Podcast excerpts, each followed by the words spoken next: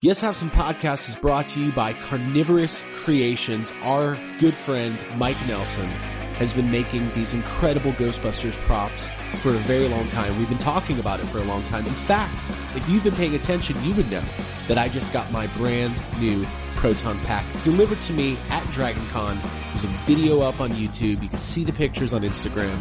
It is a one of a kind.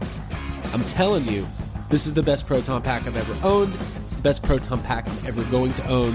And Mike was super cool. He was very communicative. He talked to me. He asked me questions. I personally had the best experience I've ever had getting a prop built for me because let's face it, these things are special. There's a lot of detail. We're picky, us collectors, us movie fans. We want the good stuff, and Carnivorous Creations delivers. Now, he not only does Ghostbusters proton packs and proton pack parts, he's getting into Ninja Turtles weapons coming later this year. He's got amazing prop displays, custom displays for your prop replicas. These things are huge. It's hard sometimes. You don't know even how to put it on a shelf.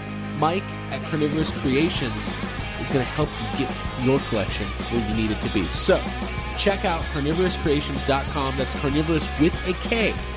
You can also find them at Carnivorous Creations on Instagram and Facebook. Tell them Yes Have Some Podcast sent you and get yourself into a brand new Ghostbusters Proton Pack.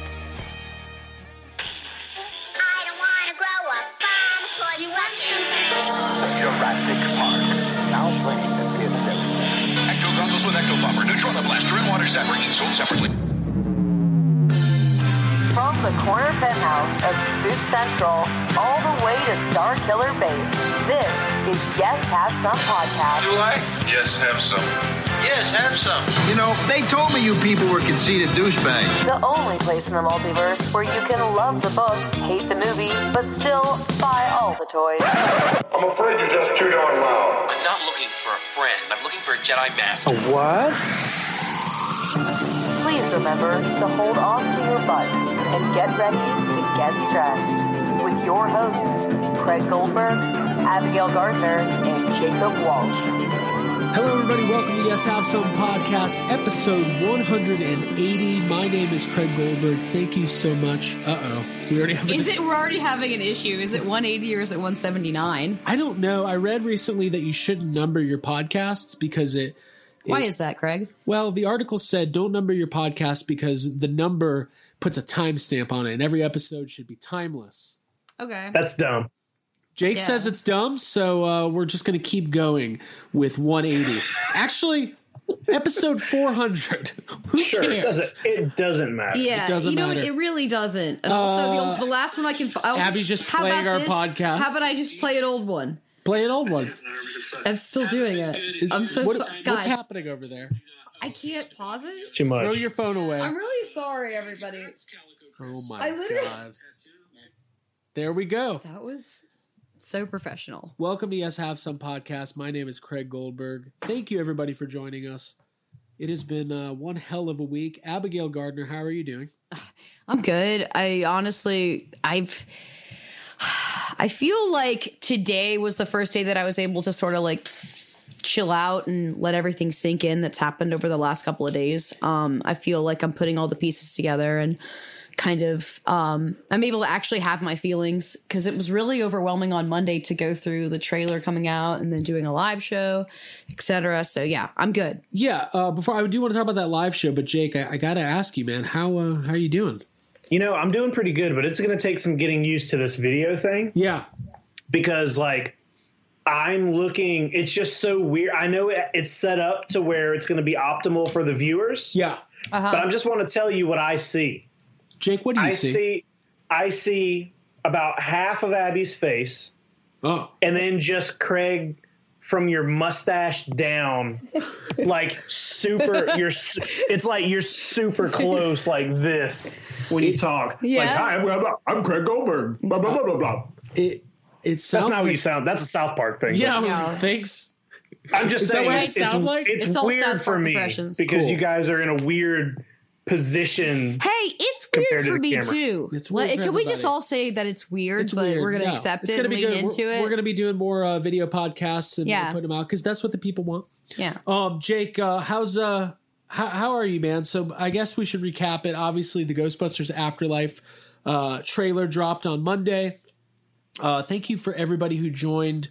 We did a uh, a live show on Facebook and YouTube Monday night, and uh, it was incredible. It was so much fun. We had live callers, and uh, special thanks to our friends John Yerkeba and Dan Harshman and Ryan Dole for stopping in and hanging out.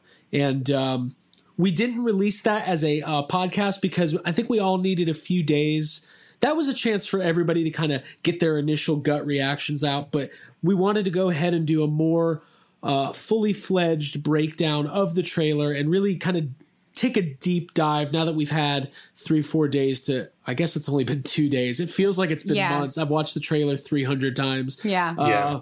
But uh, special thanks to, to everybody and uh, major shout out to Yes Have Some Group Therapy on Facebook uh, for showing up. Uh, it was it was good. Uh, it would be great to find a time that we could do those that it could cater to everybody internationally because I know some of our listeners were asleep.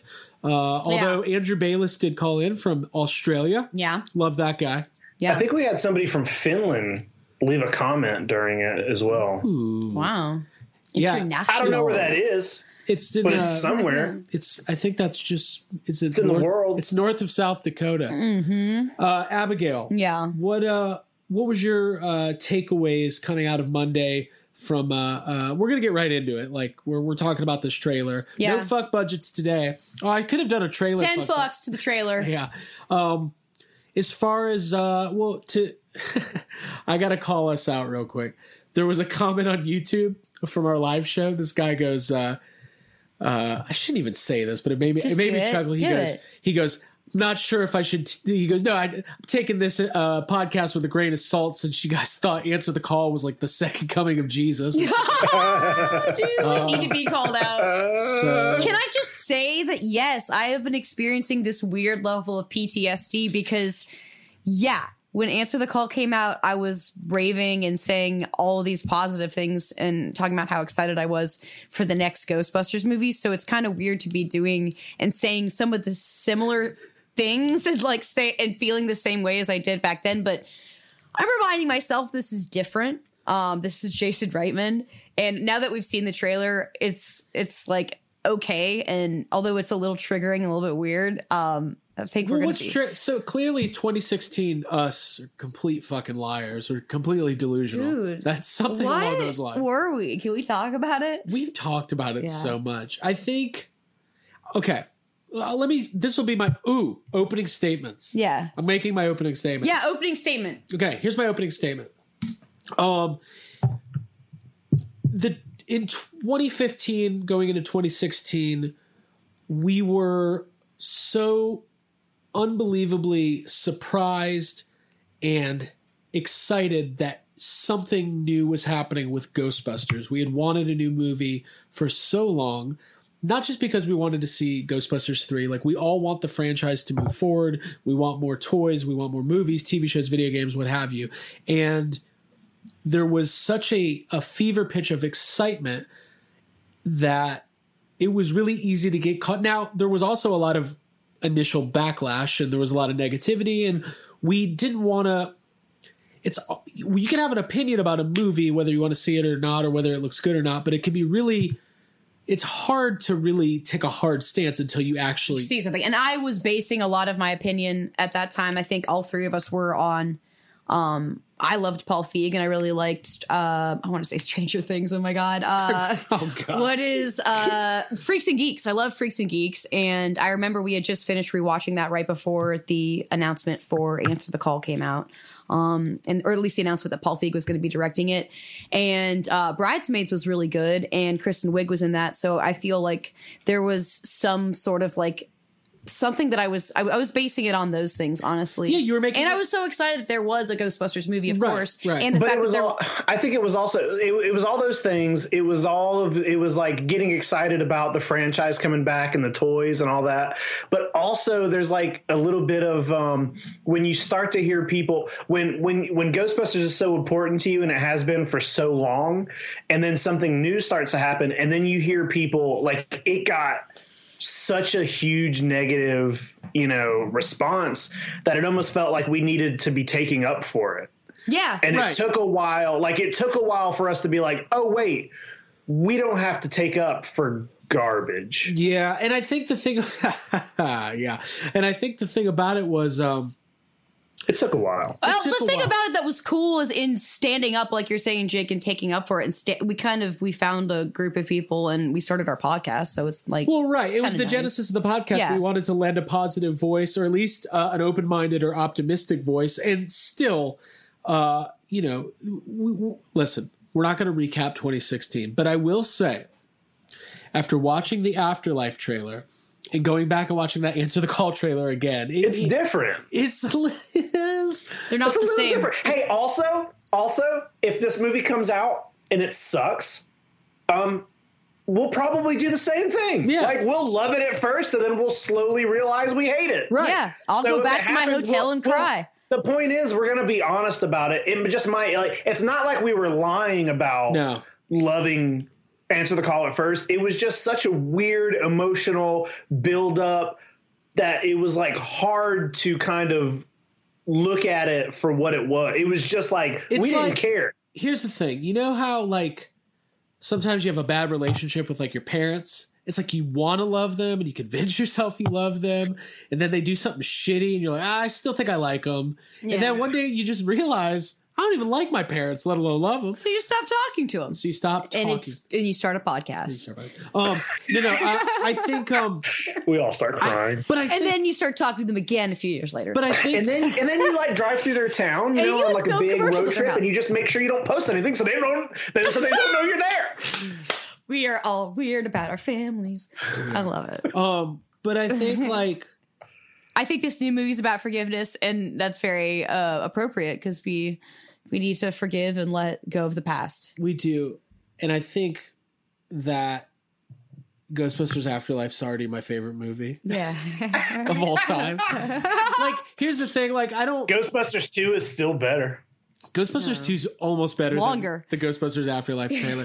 so but Abby, I completely agree with you. That that little PTSD thing you talked about triggered. there was a lot of familiar emotions on Monday, which is we already went through this thing where it was like, we're finally getting Ghostbusters 3 Yes. kind of. It's- And and and we're just we're we're so We're so hyped. Can I just say exactly what I felt like? And I finally realized it. The Nintendo 64 video with like the brother and sister opening the Nintendo 64 on Christmas. I I'm the sister that's like doesn't really know what's going on, but that's just losing all of her shit, screaming, mostly because everyone else is screaming, and there's a lot of excitement going on, and that's kind of what went Right. on with the answer to the call. Yeah, yeah, Little yeah. of that It was went a lot of hype. seeing it. Yeah, exactly. It's hard to not become a part of that. but also we were part of the problem. We were part of the hype machine.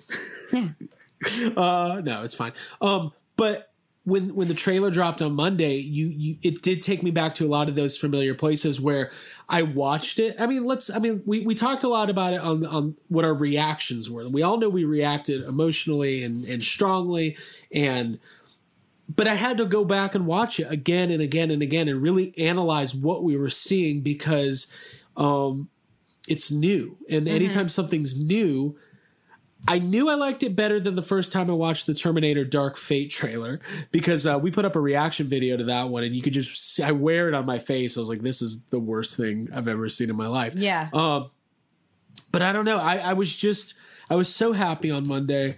Um, it kind of keeps dawning on me over and over that, and I've talked about it ad nauseum on the podcast, but I'll, I'll continue to. Ghostbusters three is the thing in pop culture of, of all things that you really never thought you were going to see. And there was a lot of different reasons. Uh, Sony was a reason, Bill Murray was a reason, Harold Ramis not being like it, the start and stop, and and it just felt like as recently as before they made this announcement last January. If you would have asked me last December, I would have said, "Listen, you want my honest feelings of of what's going to happen with the franchise." I don't know because the the other guys are all 70 over 70 now right? Mm-hmm. And they're getting up there. And i guess you could do a legacy sequel but there was damage done in 2016 that it, it just I, I was hesitant to think that we there was a way forward. And then and especially backtrack a little bit you know you see like Men in Black International's coming out, there or it was going to be coming out, and they have new actors and that stuff, and I and I was like, well, maybe if Men in Black is a hit, then that'll renew some interest in uh, Ghostbusters over at Sony. And obviously, we got the announcement beforehand, but that didn't happen. But when the announcement was made that Jason Reitman was going to do it, it dawned on me. I was like, I think this is the only way to do it. Like, I think it, it besides, there's a couple directors that I think could have pulled it off and done something that people would automatically grab their interest. It's a short list. It's like James Gunn, J.J. Abrams, maybe Edgar Wright or something. But like, I think Jason Reitman's the only way to go. And even though I was reading this interview with him from like when Juno came out, like I don't know, 15 years ago, and he and his quote was, "I would never do a Ghostbusters movie. It would be the most." Boring Ghostbusters movie of ev- all time. There would be no busting of ghosts. Um, Yeah. because he's such a character Yes. And director. thank God he is because he's introducing really interesting characters and harp, harking or harp, harping rather on the He's uh, har- he's harkening on the uh, on the family dynamics. And as somebody who is bringing in a new generation of of Ghostbusters or introducing it, he is like the second generation, like literally he's a Reitman. He's like in the lineage and he grew up with it and probably had issues and stuff with his dad. And I feel like that's all going to be reflected in this movie and the way that they're handling um uh, the passing of Harold Ramis and having Egon's family be the main characters in this movie. We- it's the only way to do it. You say that again? That's not, I want to hear it. Uh, Egon Spangler's family uh, is the main characters in this movie. It's incredible, and I just I can't. I, can't I already love real. them all so much. Uh, Jake, after a couple days, man, what uh, what have your uh, have your feelings uh, gone up, down, same? Uh, it, it's like a, it's almost like, it's almost like a little bit of a roller coaster because it feels like you, once the trailer came out and after the first day, after we had the live show and and we, I, I swear I watched that trailer probably forty times, fifty times maybe, just over and over on the first day. So, but besides the fact that it's Ghostbusters and we're all excited, like, can we at least admit that's a good trailer? It's a well done trailer. It's a yeah, really good is, trailer. which is rare. But um, on top of that, like you I bet know, Sony it- saw it for the first time. We're like, we're not sure about this, and then Jason Probably. Wright- Jason Wright Yeah. was like, that means it's perfect. Perfect. Good. They're like, we don't think we don't get it. Good. my uh the next day felt better for me and it felt kind of like a little more calming i think it was maybe like halfway through the day before i went back and watched the trailer again but uh, but it's also like i think in the middle of the night at some point i uh i woke up and i was like what was on those shelves like just in the middle of the night, I like woke up and I'm like, oh, I need to watch it again real quick so I can see what was on that shelf. It's like it's just popping into my head at random times of the day, and it's like it's still hard like like you said it's hard to believe it's happening and it's also like watching the trailer especially when it gets to the the voiceover the, Yeah. the voiceover it feels so weird for that to happen not like not in a bad way but just to be watching a modern trailer and then all of a sudden oh this is a trailer for a movie coming out next year with a voiceover from hmm, our like favorite movie of all time from 1984 is just Yeah. playing over it and that Yeah. that seems so weird in a good way to me And you're talking to fan editor of the year over here, Craig Goldberg, who knows it's all about that scene. Listen, you, Jake and Abby were giving me a sh- some shit. These fan, somebody yesterday put up a fan edit of the trailer, and all they did was put in the Ghostbusters theme. They didn't even put it in at a good place. It's like it wasn't good it, didn't, it doesn't fit it. Yeah, yeah, It yeah. that wasn't song great. doesn't fit so.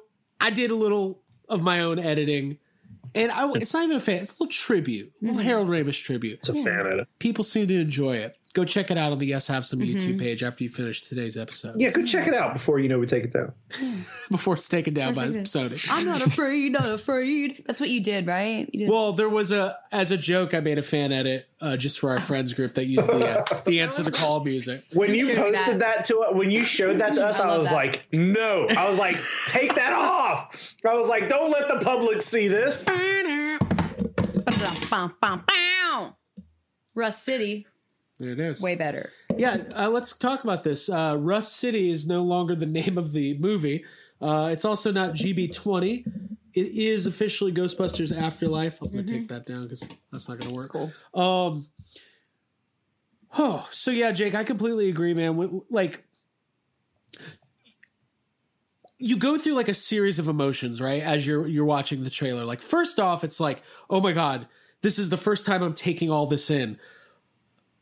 And then you realize, okay, we're not in New York. We're in a field, and there's these kids, and they're hanging out near this mine, and it, does not feel like what you have seen in previous Ghostbusters movies. No, Not at all. But I want to say, just because it doesn't feel like what you've seen in previous Ghostbusters movies does not mean it doesn't feel like a Ghostbusters movie. Because yes, aesthetically they're in a different uh it's a different scenery in a different environment, but everything in that trailer is Ghostbusters to me. I mean, it's I- it's especially once you go down into like the laboratory and all that, like Yeah. it it feels more Ghostbusters than than I mean it's more than anything. Like I saw a couple weird comments.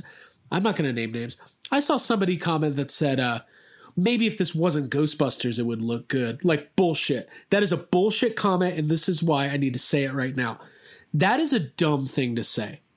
To say, well, if this just was something else, not Ghostbusters, then I would be like, oh, this looks good. That means it I looks good. I always think that's a stupid. I always think that's a stupid argument, and people Yeah, love to use that annoyed by argument with remakes. You know, if Yeah. it wasn't called this, it would be perfect. And I'm like, no, because then it would be a rip. Like, Yeah. shut up. That doesn't make any sense. And and you know what? Also, it's a two minute trailer. Right. So it's two minutes of like 10 to 15 second scenes from a movie that's probably going to be around two hours or so. Right. So Yeah. you can make a trailer look like anything or seem like it's any. Like, I, I will agree with people that the tone looks different and that it does look very different from Ghostbusters 1 and 2. Mm-hmm. But that's probably a good thing because if they were just making it exactly like Ghostbusters 1 and 2, it probably wouldn't turn out so well because that's usually the fate of sequels that try to do that. Like, Right. look at the Terminator franchise. That's why fucking Terminator is bullshit now, Yeah, because they keep rehash. trying to be exactly like Terminator 1 and 2. You know it's just funny? not going to happen. if you think back to answer the call and you watch that i know the trailer's very slapstick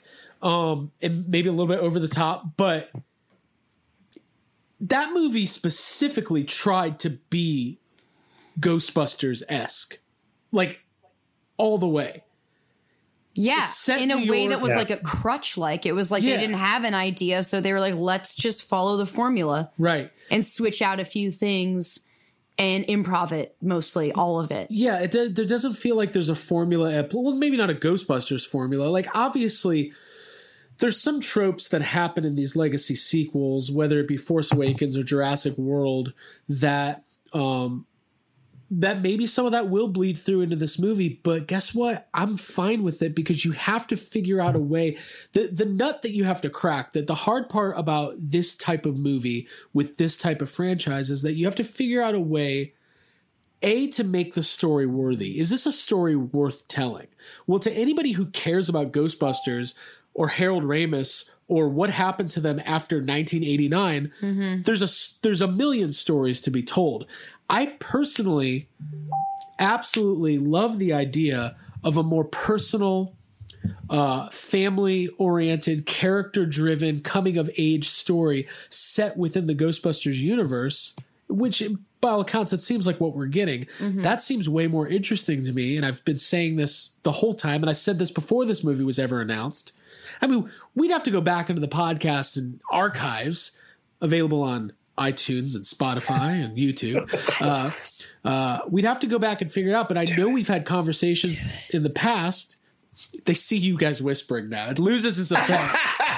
Oh, you guys just thought that was like someone stepping in. no, but I know there's been times in the past where we've talked about this type of movie being made, and what Yeah. what about a, what if they made a movie that was I distinctly Surrounded think we up- could go back in our archives and find us talking and having that conversation, saying, "Do what the Force Awakens did, pass on the torch, do the lineage, and have a new generation come around that's uh, taught by the older one." And, and right? But but not just yeah. like oh cool, we got Taran Killam and uh, fucking Jason Sudeikis Yeah. and Michael Che, and they're the new Ghostbusters, and Ray's going to train them. Like, yeah, that would be probably funny, but what you're not going to really introduce a whole lot of new ground unless you just do something completely off the wall and different. And I think we could talk about this for a 2nd That was what the Russo brothers' plan was with the Drew Pearce uh, script or, or treatment that was written a couple years ago. Who knows if that'll ever see the light of day? But I don't think it was this. I think it was maybe in the future or in outer space or I feel like it was way over the top, wild and different and crazy. And maybe that would have been a cool way to go, but that trailer we saw Monday feels so grounded and so set in a reality and it's established in a, in a world that we know which is the world of Ghostbusters 84 and 89 and with one piece of dialogue Paul Rudd says there hasn't been a ghost sighting in 30 years. Mm-hmm. That tells us that answers one major question, which is what has been going on for 30 years as far as paranormal activity. The Ghostbusters haven't been active. They've been in retirement, in seclusion, uh, from what it looks like, and it, there was probably some fallings out going on. So You, that's where we are. you know, all, like also speaking to that, Craig, about uh, the tone of the film or whatever. Um, that's exactly what Ghostbusters One is like. It bes- besides the fact that you do have ghosts happening, the Ghostbusters are mainly besides Louis Tully. The Ghostbusters themselves are the only ones that are funny. Winston's not even like he's not funny. He doesn't have any like really funny lines. It's real world funny. Like, it's, it's- not punchlines. That's a the big joke Twinkie funny. is not like a punchline, The but- world is a real the like the world of Ghostbusters one is completely believable as our timeline, our you know universe or whatever, and that's one of the things that failed in uh, Answer the Call is that it's super over the top and silly, and every single character in Answer the Call is like throwing out one liners trying to be funny. And like that's the difference between that in the original Ghostbusters, and this feels like that. It feels like that's the real world. And it doesn't mean like I see a lot of people who are like, I thought Ghostbusters was a comedy. It's a fucking two minute trailer. Uh, like it's watch the movie. There's probably some funny stuff in it, and also if there's not, who the fuck cares? Like I don't care if it's not funny because that's not like it's not going to be as funny as Bill Murray. Like Bill Murray and Dan Aykroyd and Harold Ramis are they're amazing together. And it might not be that. So it doesn't bother me if you don't try to keep that part of it going. Right. yeah. Having That's- said that, though, I feel like Paul Rudd is in this movie. It's Yeah. going to be funny. That's what I texted my brother. Exactly. Paul to me, Rudd he- is in it. Yeah, my brother was like, "Yeah, I really enjoyed the trailer. It was really well done. I hope it's going to be funny." And I was like, "Well, I think it will be." Um, I'm glad that they didn't lead with all the humor and all the jokes and spoil that. I didn't think it was necessary. I think that they were making a very respectful trailer that sets things so far apart, and it's it's so artistic and so beautiful and such a nice thing to take in that I'm just so happy that Jason Reitman is doing this. Yeah, and, and I, I agree. And like, listen, we all know Bill and Dan, and Ern- they're all going to be in it. And if you put Bill Murray in the, he's going to be funny. Bill Murray's funny and answer the call. Like, it, it's not. Yeah, you're right. But what I will say, the caveat, the thing to think about is, is the story they're trying to tell is going to pull on some heartstrings. Yeah. because we're not only going to learn that we're going to learn the fate of the Ghostbusters. We're going to learn uh, what happened to them and why. You know, for all we know, after Ghostbusters two, or maybe even after Ghostbusters the video game, if if they go there, uh, that that uh, which I don't think they're going to. We can get into that later, but I just don't. I think if this movie's about Ivo Shandor, I don't think. I just don't. I, I is this sad? I just don't care. Like Ghostbusters, the video game is great and it's fun and it's a really well done video game. Especially, video game. But it's, a, video, game. And it's a video game. Like I, I, I think people need to realize, like, uh, people who are getting mad that, like, first of all, why are people mad if the video game's not canon? Like, sure, it's great and it's fun and it's got like it follows the continuity. But it's a fucking video game, and video games and comics and cartoons they usually don't follow the continuity. It's Right. not the. It's not a movie. let it be its own thing. There's nothing wrong with that. But anyways, what I was going to say was, we might find out that once once they defeated Vigo in 1989 or whatever, uh, that that wrapped up uh, the the the need for the Ghostbusters because if you remember, it, this is not something I picked up on as a kid. The reason why there's ghosts showing up in New York City in the first Ghostbusters is because of the cross rip that's about to happen Yeah. because of the second coming of Gozer or, Yes. or whatever. So um, it's kind of a regional issue more than anything. Mm-hmm. Yeah. Right. Uh, and if he's got a mind there, and if that that's one of the things, and now I'm going to reference Troy Benjamin and Ghostbusters HQ and his article that he wrote, which is like a scene by scene breakdown. Um, one of the things that he mentioned, which I also felt while watching the trailer, was the town of Summerville, like hiding some sort of a secret, like maybe seeming nice on the outside, but having like some some shit going on. And I really like that. I think that that's that's going to be one of the most interesting parts of this movie that it's that there's activity and that there's something going on that is tied to that original movie whether Right. whatever it is i whatever it like is. that But the the here's Jake, I'll throw to you in one second. But the idea of being able to expand on the mythology that is built in the first Ghostbusters movie. You know, people forget the scene when they're in jail, Mm-hmm. uh, the scene where they all go to jail, and Ray's got the blueprints, and uh, Yep. Egon gives the speech about Ivo Shandor. That's not a throwaway scene. That explains the plot of that explains what is going on in the movie. Why Dana's building is basically radioactive to paranormal activity in that moment. Explains who Ivo Shandor was. The funniest, most underrated line is when he kind of Egon gives that little smirk and he goes, "Performed a lot of unnecessary Necessary surgeries." surgeries. Did you want to say it? that's my favorite line too wanna say it too? i was gonna say it too i literally well i love that shit i love weird cult shit like that and i'm i'm excited to see I want to see a whole movie. some of that unfold I want yeah. to see a series on History Channel called Ivo Shandor's Unnecessary Surgeries. Dude, yes. that shit used to happen with like weird serial killers and cults and stuff and like all sorts of scientific experiments and But to I like expand, that. so to continue to expand on that mythology, which we can only assume is at least a major part of this, at least a major part of the movie, because we see the Shandor mine. Uh, we know about the Shandor Mining Company through pictures that we've seen. Uh, that's not a secret. And also, uh, there's a fucking terror dog on Paul Oh. Rudd's car, on the hood of Mm-hmm. his car. And when there's terror dogs, there's Zuul, and there's Vinz Clortho, and there's Gozer, and there's Ivo Shandor, and all sorts of other stuff. Mm-hmm. Um, so, whew. Now, is any of this real? Like, is this really happening? Or is this just like, are we in the best timeline of fan fiction that's ever happened? it doesn't make sense. It Yeah. doesn't make sense. Um, what I want to do is take a deep breath, plug a little bit of our social media, let everybody know where they can find us. We've got a lot of new listeners, new people on YouTube, Twitter, Instagram, and all that. Uh, this is the beginning of a really unbelievable year, an unbelievable time to be a Ghostbusters fan. And uh, I just want to go ahead and let everybody know where they can find us. So if you are watching this on YouTube or listening uh, on your, uh, what are those things called? iPhones or Android telephones where you get your podcasts, you can find us on iTunes, Spotify, YouTube, like I just said.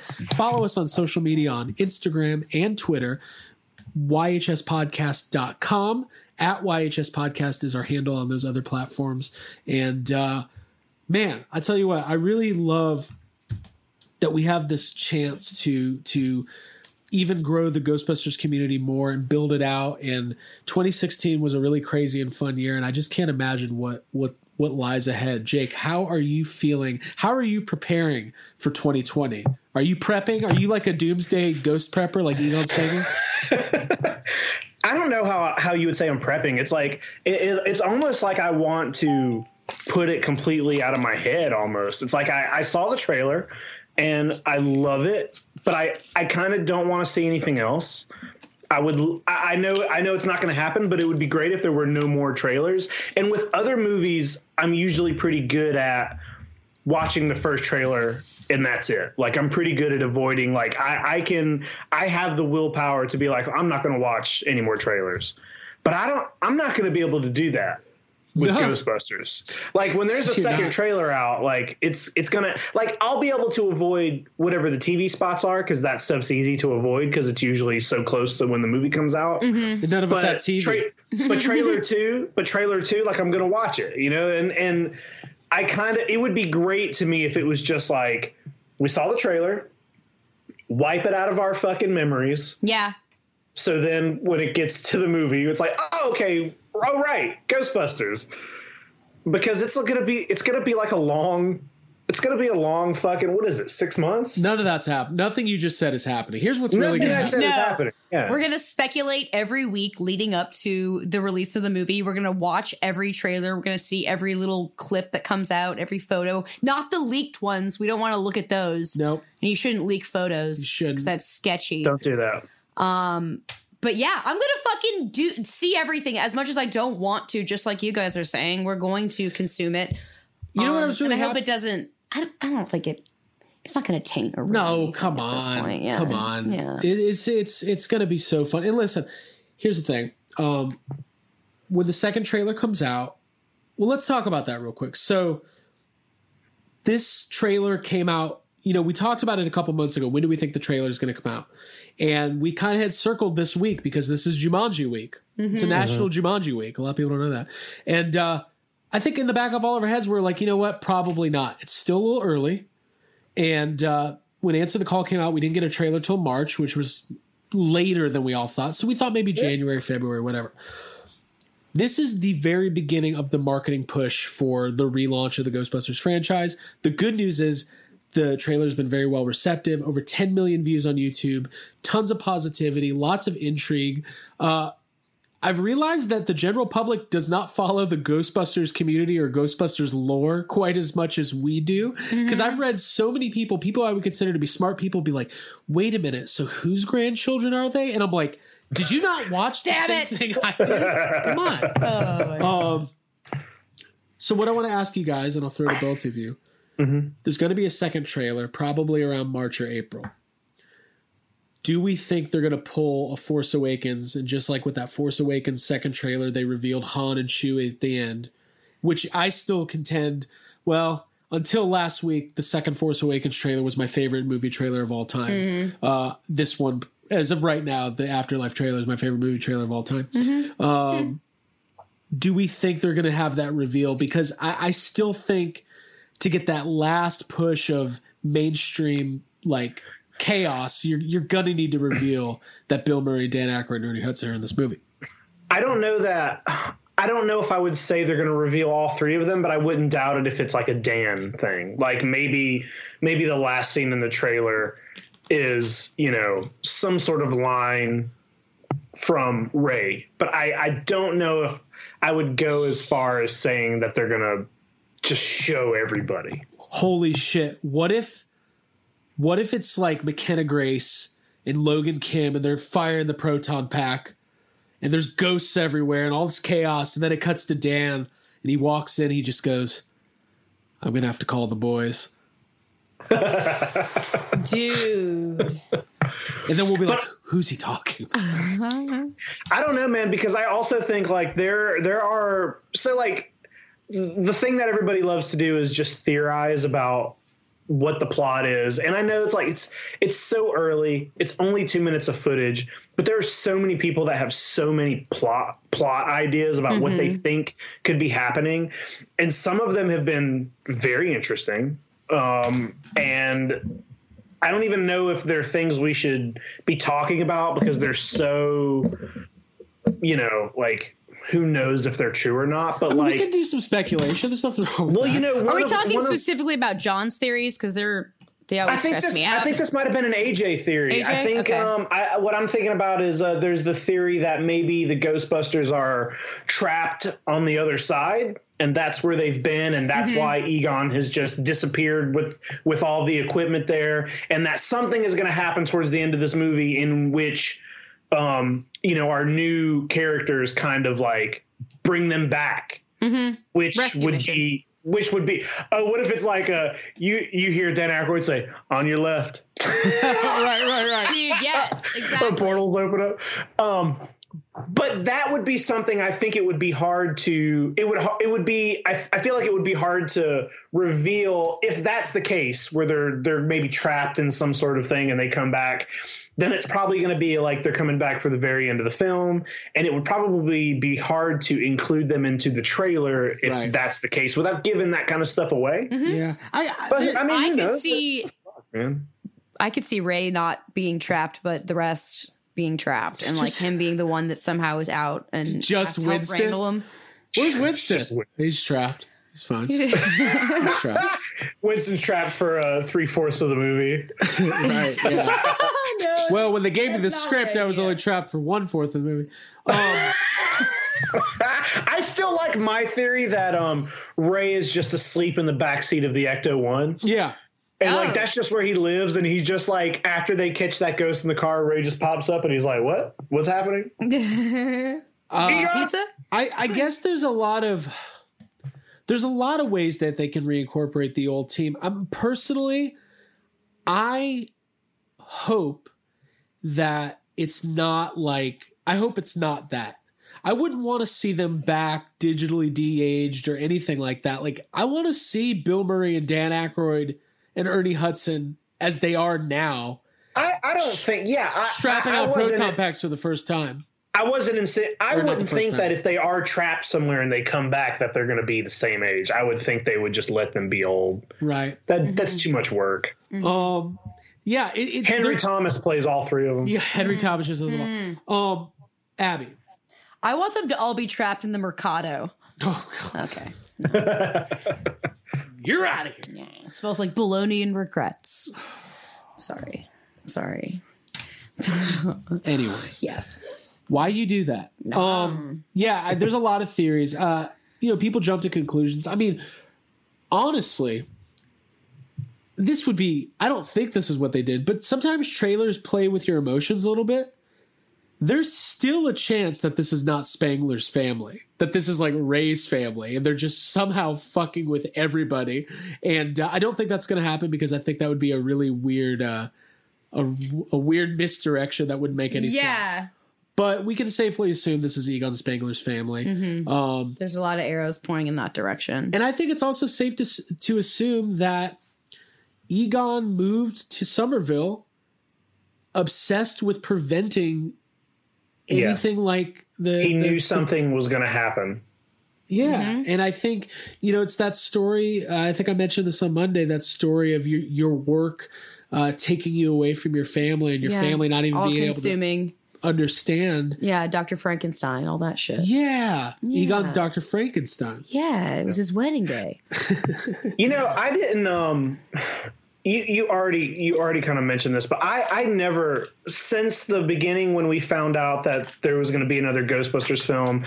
Like, of course, as the some of the leaks came out, it started to fall into place. But it wasn't until I saw that terror dog foot Yeah, that I was really like, oh, are we're gonna get Gozer again? Like it, it never it never really occurred to me that like the villain. I, I just always assumed like, oh, who's gonna be the new villain? Like what's gonna be the new who are they fighting this time? Right. And the fact that it's like, oh, it's just like. It's literally Gozer trying again. He's like trying to come back again, yeah, and I mean that's still is, uh, you know, that still isn't hundred percent right. you know, certain, but with all the things we've seen, it's just like, whoa, like that's just a cool that's just a cool idea. And and also the fact that we know Gozer can is can take the form of whatever it wants to be. So it's like they're not locked into trying to recast or bring back uh, you know, uh I can't remember her name, but the woman who, Slavija exactly. Yeah, I- yeah. I'm gonna look it up. Hey, we all walked past her at Ghostbusters Fan Fest. We did. I got her I got her autograph. you got her autograph. Slavitza Jovan. Uh, uh huh. I mean, people are calling for Paul Reubens, the original uh, Gozer. I would be I would be into that. I would be into that Okay. too. Um, but Abby, so let's Yeah. let's start breaking down this trailer. Well, Yeah. last thing I want to talk about the thing about the vil- I you know I do think it's I do think there's other entities besides Gozer that like could be involved. I actually think we're gonna see Ivo Shandor in this movie. Like I I do. It'll be interesting to see who's playing him. yeah. God, What if it's like one of those surprise things that takes you completely out of the movie? Like, holy shit, it's Emilio Estevez. Yeah. Uh, Emilio. but um, well, let's. I start think break- we'd see him. I, it makes sense to me that we would.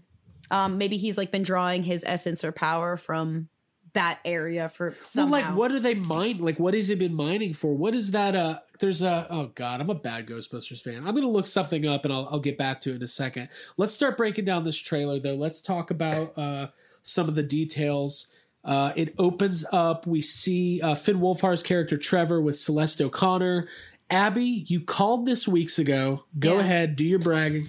I just figured that they were going to have a romantic relationship. Um, it makes sense. Finn Wolfhard's going to be the new kid in town. Celeste O'Connor's very cute. She's new on the scene. Uh, she is, I think, like in her early 20s, but she looks like she could play a lot younger.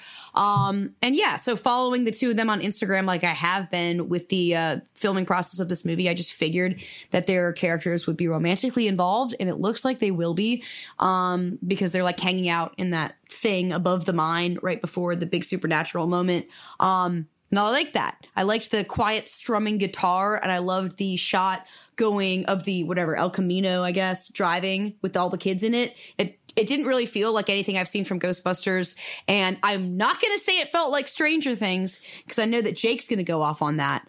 Um, It just felt. I just liked it. I liked seeing those two together, and it they just they have good chemistry already that you can see. So, Let's talk about it. that because that has been kind of a common thing we've seen over the last couple days. Is uh, it seems really easy to say, "Oh, it's like Stranger Things." Uh, I've got a lot of thoughts on that. I know you guys do too. Uh, Jake, do you think that is a fair uh, assessment? Well, kind of yes and no, but this is the thing. Like people who are saying um that it's reminding them of Stranger Things. Whether some people are saying that in a good way, some people are like, "Oh, cool, this looks like Stranger Things. I like that." Some people are saying this looks like Stranger Things. Both sides are wrong.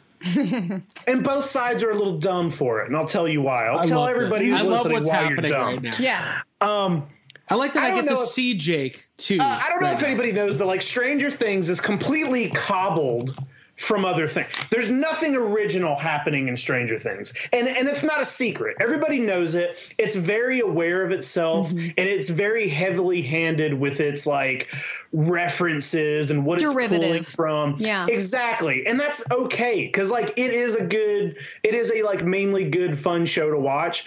But it's very, very like, hey, look at this thing we took from ET. Look at this thing we took from Poltergeist. Look at this shit we took from Ghostbusters. That's what season two is. People are like, this looks like season two of Ghost of, of Stranger Things. I'm being Season reminded of something that's reminding me of this. from Ghostbusters. Like, you can't say it seems like Stranger Things because Stranger Things takes all its shit from old movies like Ghostbusters. So Yeah. shut the fuck up. You're wrong. Ghostbusters looks like Ghostbusters. It looks like E.T. You're seeing things that make you feel. Somebody said, oh, you know what? This looks a little like Super 8. Yeah, it does, which also looks like E.T. and fucking all these Amblin old shit. Stephen Right. King Yeah. movies and Right. uh, Steven Spielberg movies. Mm-hmm. It's it, just because Finn Wolfhard is in a movie does not mean that it's strange. Finn Wolfhard will be 35 years old, and people are still gonna be like, "It's fucking Stranger Things." Fucking Things." Stranger Things. Fuck you! I saw Like, Finn They're Wolfhard. yeah. Hey, I saw Finn Wolfhard eating ice cream with his family today at the Baskin Hey, Robbins. Looked like I saw- fucking Stranger Things. I, I saw somebody be like, "Oh, cool, kids on bikes, just like Stranger Things," and I'm like, "There's no fucking bikes in this trailer. There's no kids on bikes.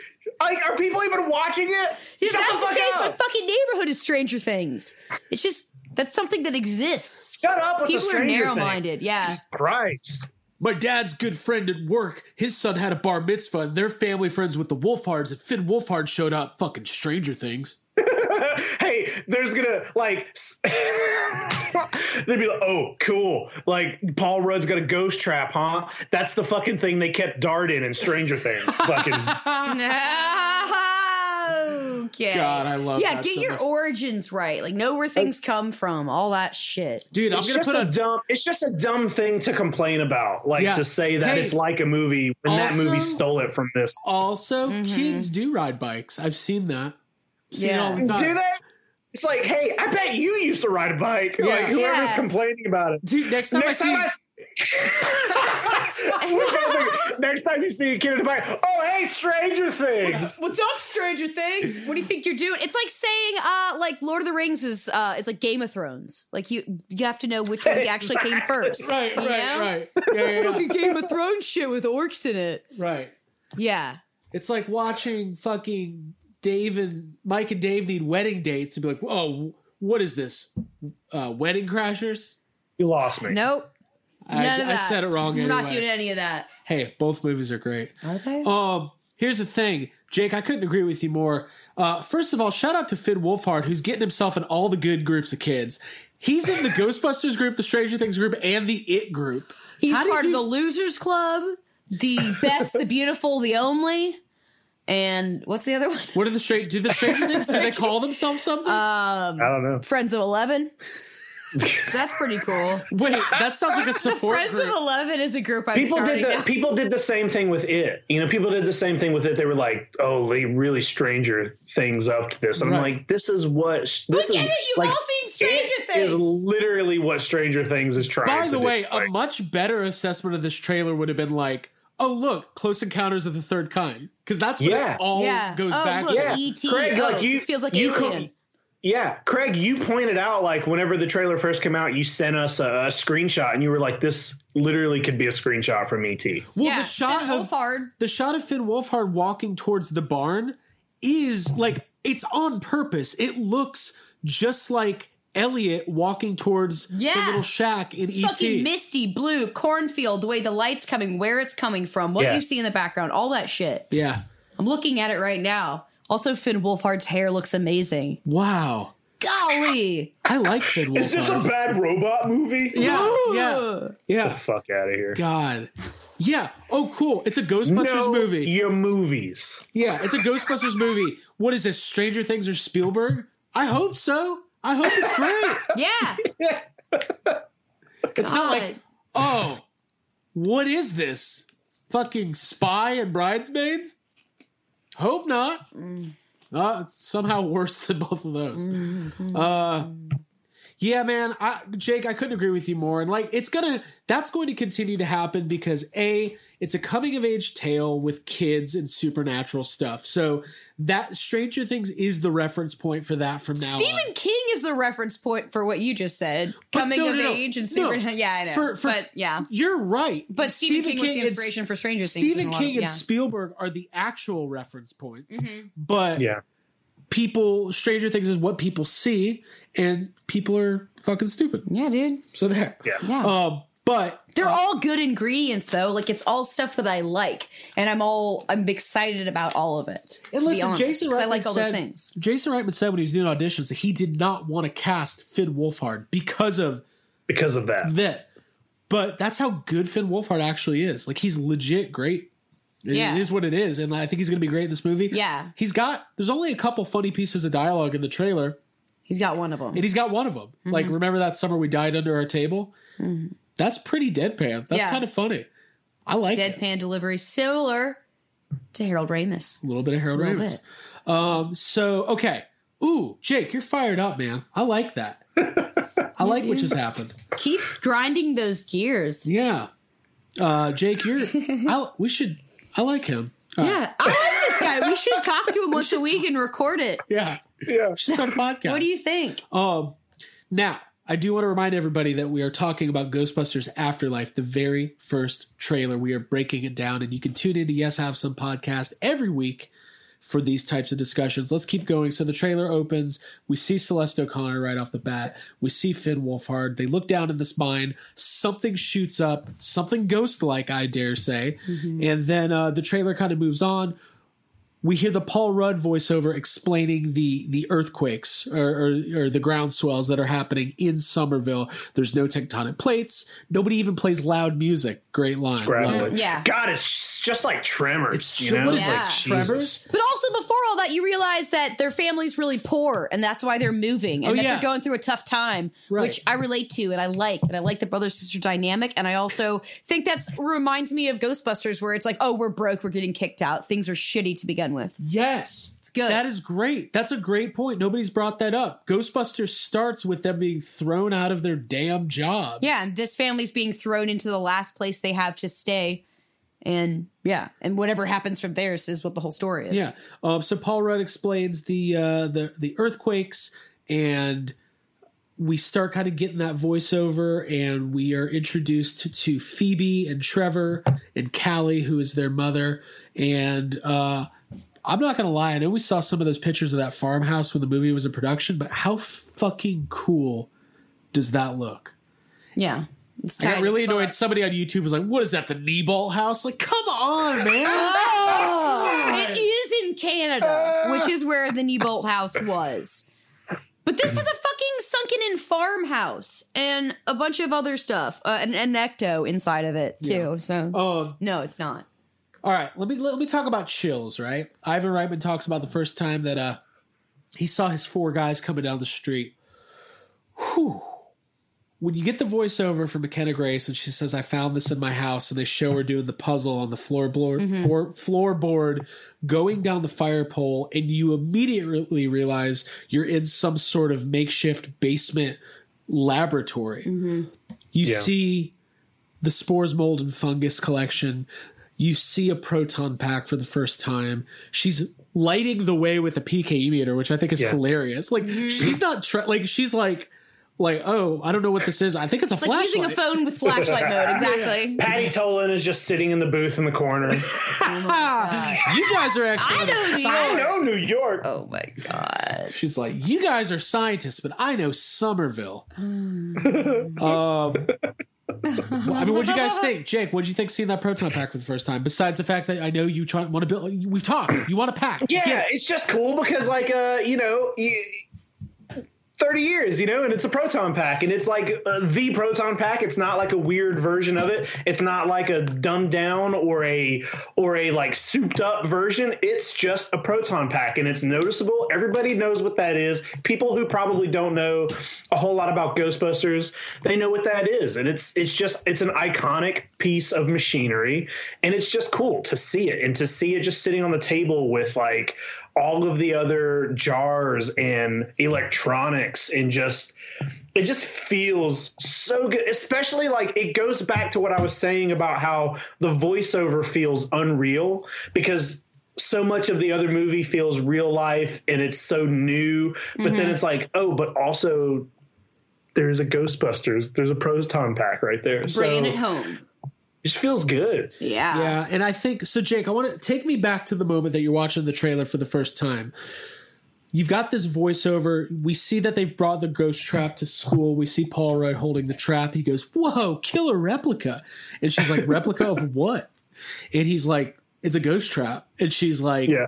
"What the fuck's a ghost trap?" And he's and like, you're like, and then you're like, oh, that's every adult conversation I've had Yeah. while wearing a proton pack Yeah. with a normal human being. Was that? A vacuum cleaner? Yeah. You here to What clean you the stairs?" supposed to be? Yeah. so he Paul Rudd starts explaining to to Logan Kim and to McKenna Grace. Um, I should start using character names. Phoebe. Well, we don't have one for Logan Kim. Phoebe yet. and friend. Phoebe and her friend. Uh, wait a minute. This is not the first time Paul Rudd's been around a Phoebe. I'm putting that out there. Who was right one of his friends. Is Jake aware? What? What? What are we talking about? Paul Rudd was on a season of Friends. He dated Phoebe. He marries her. He marries oh her. yeah. Yeah. So Okay. Is I've Jake never seen it. invested I've never Friends seen an episode of Friends. Okay. Anyways, um, First of all, I want to say I love the fact that McKenna, excuse me, Phoebe goes down because it's like the hatch from Lost. I love the idea of having a hidden compartment, a bunch of stuff that's underground. I love watching her explore and and see all that stuff for the first time. I'm excited to see that scene unfold. And yes, seeing the spores, mold, molds, and fungus in the proton pack. It's like don't forget there was symmetrical book stacking in the house. yeah, It was. little flourishes and Easter eggs like that Yep. of Yeah. the things that we know and that we love, not just a bust, but like the out like stuff that that's real and tangible. It That's was really great. cool. It was great. So okay, let's talk about this. We I'm trying to get my bearings and remember the trailer I've watched 50,000 times this week. They uh okay, so Paul Rudd starts explaining to McKenna Grace and the Logan Kim about the Ghostbusters. He's like New York was like the Walking Dead back in the 80s. He's like you don't know about ghosts, which also, it feels like one of those things like their parents would be like, "Hey, teacher, don't talk to my kids about this stuff." like these are my kids. Uh, yeah, but I think that Callie, their mom, is probably busy working if she's dead Also, broke. also she brought the trap, so like you're opening yourself up for it. you know? Exactly. It's Yeah. like when a kid brings a gun to school. He- Look what I can found in my dad's you- cabinet.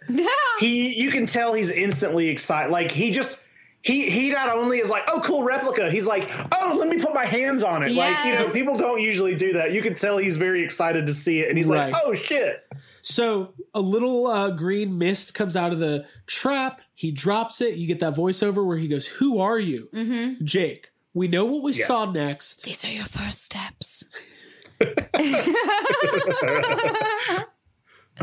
Sorry, That was good. but we're all in Um, that moment. We see her pull back the flight suit and it says Spengler. Yeah. And it was kind of this weird thing where I actually saw that happen before she did it. Like at that point, you knew. yeah But when you saw that Spengler name tag, I literally like I lost my. He fucking was. She mind. was fucked up. That's was what happened. yeah up. but Yeah. it's also like a super it's also it, it also takes place during a, the very big like emotional swell of music and the music that's playing right before that and during then it is like a a, a, a new orchestral version of some of the original um bernstein is it bernstein bernstein yeah, uh, Bernstein. music Yeah. like while he's talking to them you can like it's it's it it took me mm-hmm. maybe a couple watches because i was so invested in what was happening that i was like that is the original theme just being played in a different version. So like hearing that swell seeing you know the Spengler and then immediately after that is that's when the voiceover that's when the peter venkman voiceover starts right. there. So it's just like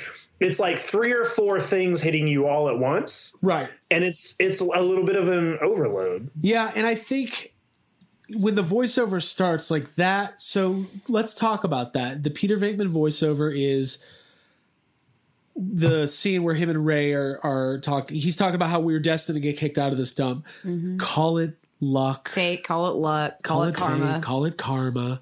Uh, which when I was a kid, I thought he said caramel. My entire call childhood. it caramel Craig's like, I want to call it caramel. Call it caramel. Caramel's delicious. I was like, oh, he calls it caramel. I call it caramel. I remember when I was a kid. I remember when I was really, you know, I, I used to be like, why is he singing this? Like, I was hung up on the fact that he's like doing it in a song. And I was like, what song is this? Like, I was, con- I didn't realize that people musical did now? that. Yeah. And I was like, I don't know. I just don't know what's happening. As a kid, I was so confused. and if you watch it with like subtitles, there's little music notes on the side, like Yeah. he's singing. oh yeah, He's singing. Uh, the caramel song. he's doing the caramel song. so Fucking obviously, God. I like it. that that voiceover ends with everything happens for a reason, and that's a very specific uh, thing for them to for, for them to pick Mm-hmm, out. And what it adds so much importance to the movie and ties it back to the originals in such a strong way. It's like a fantastic use of that original content without you having to see first- any of the original four guys on screen. if you think of the first movie, if you think about that line, everything happens for a reason, right? Uh, fate, luck, and karma. What are the odds that the biggest interdimensional cross rip of a lifetime is about to happen in New York City? And there just so happens to be three parapsychologists who are actively investigating and financially and uh, physically and uh, you know they've got the smarts. They've got the scientific the tools and the, talent. they've got the tools and the talent. That- I think you're looking for the tools and the talent. acumen is the word i was looking for to take on that threat. Boots, belts, boots, belts, and elbow pads. Oh, this is, you got to go up the attic. oh. Yeah my son go up there. Anyways oh so listen. Everything happens for a reason. What are the odds that this family would be left with this like because here's the thing that no one's talked about yet Th- They're broke and they have a free car now. That's what's happening. that's That's what you're That's what every- They can fit a lot of groceries in that Dude, car. Dude, what if there's get a around scene- town, get to work. Please tell me Finn has to get a job like at Uber Eats and he's delivering Oh, my God. Yes. Exo. That's a great idea. Someone's like, these fries aren't even hot. And he's like, I'll fix it. And then, like, he goes to this one place and the lady's like, there's only and that's Oh, Abby ruined it. Cool. I gotta, sorry. I yeah. Okay, That so was- that was- that was brilliant. You're welcome. so listen, ruining it. listen. But what I'm saying is, Yes. when somebody bequeaths you, Queeth. what I say? Queeth. Mm. Ugh. Thought I made an answer careful. the call, Jake? Be careful. Move Be past this word. when somebody leaves you something in a will, that usually happens fairly soon, within a couple months or a year after they pass away. So I guess I kept thinking maybe Egon's been passed for 20 years or 25 years. Maybe maybe he just passed away recently. Maybe he is trapped on the other side and he's missing. Like I don't know. I think we're going to learn a lot, but like we don't even know if Callie is Egon's daughter. Like there was that talk the other day that there could have it, she could have been married to Egon's son, and that's maybe that's what they're. The dad that's out of the picture could be an integral part to all Well, of it. what I I'm think is is I feel like if it's Egon's daughter, she would know and be more aware of the Ghostbusters, right? unless she was raised by her mother and her father has know. always been out of the picture. yeah, I mean, there's different ways I could go, but what I'm saying is, I don't know what I'm saying, other than You don't. I yeah, still can't don't believe either. that Who are you, Rey from Jakku? I I hope that this movie opens with um, Egon's funeral, but it's like The Watchmen. And it's like they could put it to that same song and they can show scenes of ghost busting that maybe happened after part two, intercut with like his current come gather around, grandmother call. Can we talk about that? No, we're moving on. We're moving on. um, no, Jake. That I mean, Fine. I hope it does not open. Jake, I, I can't Me, handle. no, me funerals. too. I don't want that. I'm just that's just a dumb joke. Uh, No. I just wanted to sing that good. song.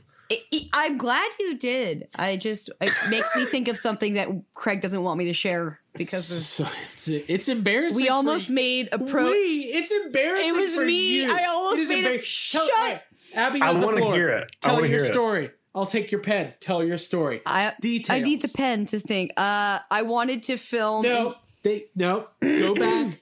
It was the spring of 2016. We were encroaching upon the release of Ghostbusters Answer the Call, which wasn't even titled that yet. It was getting a lot of flack.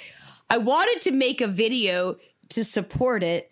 So I wanted to play that song, Which is called The Times They Are Changing. Yes. Bob Dylan? yes. All right. And I wanted to like stand in my backyard and have car like uh, like words written on poster board that I would one by one I drop down about like hide under the table. about like now.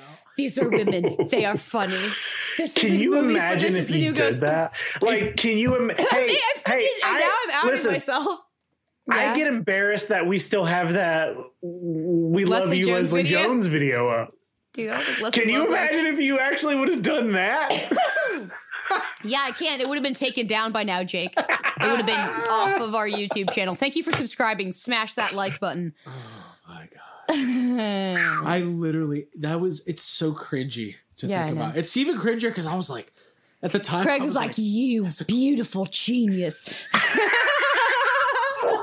That's a great idea. That's great. That's oh, a hell of an You idea. did get everyone crying. Okay. Wait, hold on. But what would the cards have said? Yeah.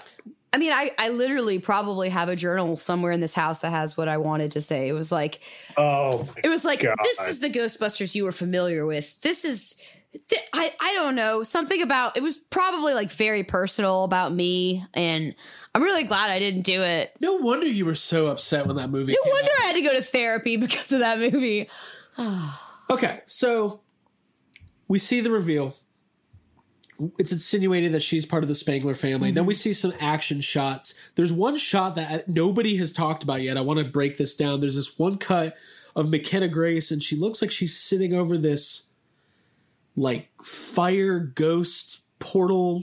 So it's very scary. It looks like a. It looks like the opening of a volcano, like a ghost volcano. I, I wonder if maybe that's the mine. Like maybe, if, Yeah. maybe if the the ghosts are kind of bubbling up out of the mine or something. I don't know. Yeah, Yeah. you can see like shapes and stuff. like you can't tell what they are, but it's It looks like literally monsters looks like she's out. staring into the face of hell, and it's amazing. Yeah, And Dan Aykroyd's down there, and he's like, "Well, it's not actually hell. It's kind of a mirrored image of New York City. It's called hell." it's like it's it's glowing. I think more like less flames and more like sort of weird, like a amber eternal. glow. Yeah. Uh, we see shots of uh, this kind of entity or ghost going past a school bus, windows breaking. There's the shot of Judd Crandall uh, inside of the hardware store. That's Carrie Coon's husband. Yeah, I found that out. That guy's married to Carrie Coon. Oh, really? Nepotism. Yeah. I know what both of your. Yes. That's good. Continue. Je- Jeez. Okay. He was like, I want to be in the movie. I'll be the locksmith. yeah. Okay. Keymaster, lots Yeah. of keys. Little, uh, okay. Uh, It's got keys. everything's shaking. Then you get that cut where it cuts to Paul Rudd on the ground. You see a ghost trap on his car. They're kind of implying, and Jake, we talked about this the other day, that he probably releases that ghost in the in the classroom, right? Yeah, because that shot of him, that there's a shot of him like kind of falling onto the, or he's like he's on the ground and he kind of looks over his, you know. Right. If you pause that, the ghost trap is sitting on the car. So I, I think, I think he probably opens the trap up and lets out whatever that ghost is, which is the one that they're Chasing. Mm-hmm. chasing. And also- probably, probably for the first time. Probably. This is cool. He's wearing shorts, which means he's kind of a laid back teacher. It's kind of cool. It means that Jake relates to him. Jake, Jake First you like shorts. Jake, yeah. you should do a Paul Rudd cosplay. If we ever talk to Paul Rudd, will you talk to him about the shorts he talking wears in about Ghostbusters? Hey man, I hear you like shorts, and he'll be like, "What? you know, cars. You're shorts trucks. guy, I like right?" that. Hey, we're here live with Paul Rudd, Mr. Grooberson from Ghostbusters Afterlife. Tell me about these shorts. You know?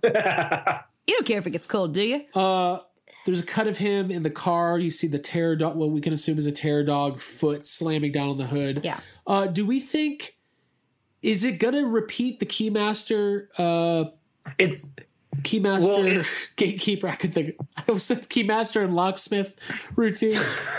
I mean, if if if Zuul, if if you know Gozer's coming back, then I think it has to because isn't that part of the like that's part of the ritual Yeah, or the gotta- like the rules like that? I think that has to happen. Give us the demonstration again. Okay. Okay. You got to do that. That's how that works. you know, you got to. John Yerkema said something funny. We, you know, one thing that's funny to talk about all the innuendo and Ghostbusters that you didn't get when you were a kid. Jake didn't get the singing. Jake understood the sex jokes. He didn't understand the song. But uh, J- John Yerkema was talking about when Dana says, "I want you inside me." He was like, "I thought she was going to eat him." It's pretty great. Um, so it's funny, right? Do we think so? If they go that route, the obvious is Carrie Coon and Paul Rudd are the new. Uh, yeah, that right? would make sense if she's single. I don't think it matters if she's single or not. I love that. That's part of like it. Zuul or not Zuul goes Gozer and Ivo Shandor do little job interviews, and they're like, "Now we're interested in have What's your bringing- involvement? We want to bring you on as a gatekeeper, possibly. we like your resume. Uh, now, we do have a question. Are you single? Mm-hmm. Would it be okay to meet up with a keymaster and, well, you What do you look for in a keymaster? normally keymasters are accountants or uh, Mm-hmm. German men with Doberman pinchers. Yeah. Uh, John Candy. Okay. yeah. So let's get towards the end here because it, it- this is where we start seeing uh, the scenes with the ecto. They really, really are. Come on, darling. I love that. Yeah, me too. Do we think there's a possibility? Now, Jake says that Ray Stantz is living in the back of the Ecto. I think Ray Stantz is dead and has taken the form of the Ecto. I think he is the Ecto one. Oh, I like that. Ah. I've always, I always thought it was really cool the, the deleted scene from the original Ghostbusters where the car is like kind of alive and it's throwing the ticket off Yeah, the car. yeah. And I'm like, that'd be cool if they kind of uh, use that idea. I mean, it would be super silly, but I don't Yeah. know why. I just think that's very fun. The car is a character. If you look at the poster, just if, alive. if you look at the, Yeah. uh, if you look at everything, they're, they're really using the Ecto one as like our first real bridge from the old to the new. An anchor. Well, Yes. something we something we mentioned on the live show that I think is worth repeating is I think that's a very smart thing to do because I think that allows you to not have to give away um, the the guys immediately. Like you you know before the trailer came out and before the poster came out, we were thinking like.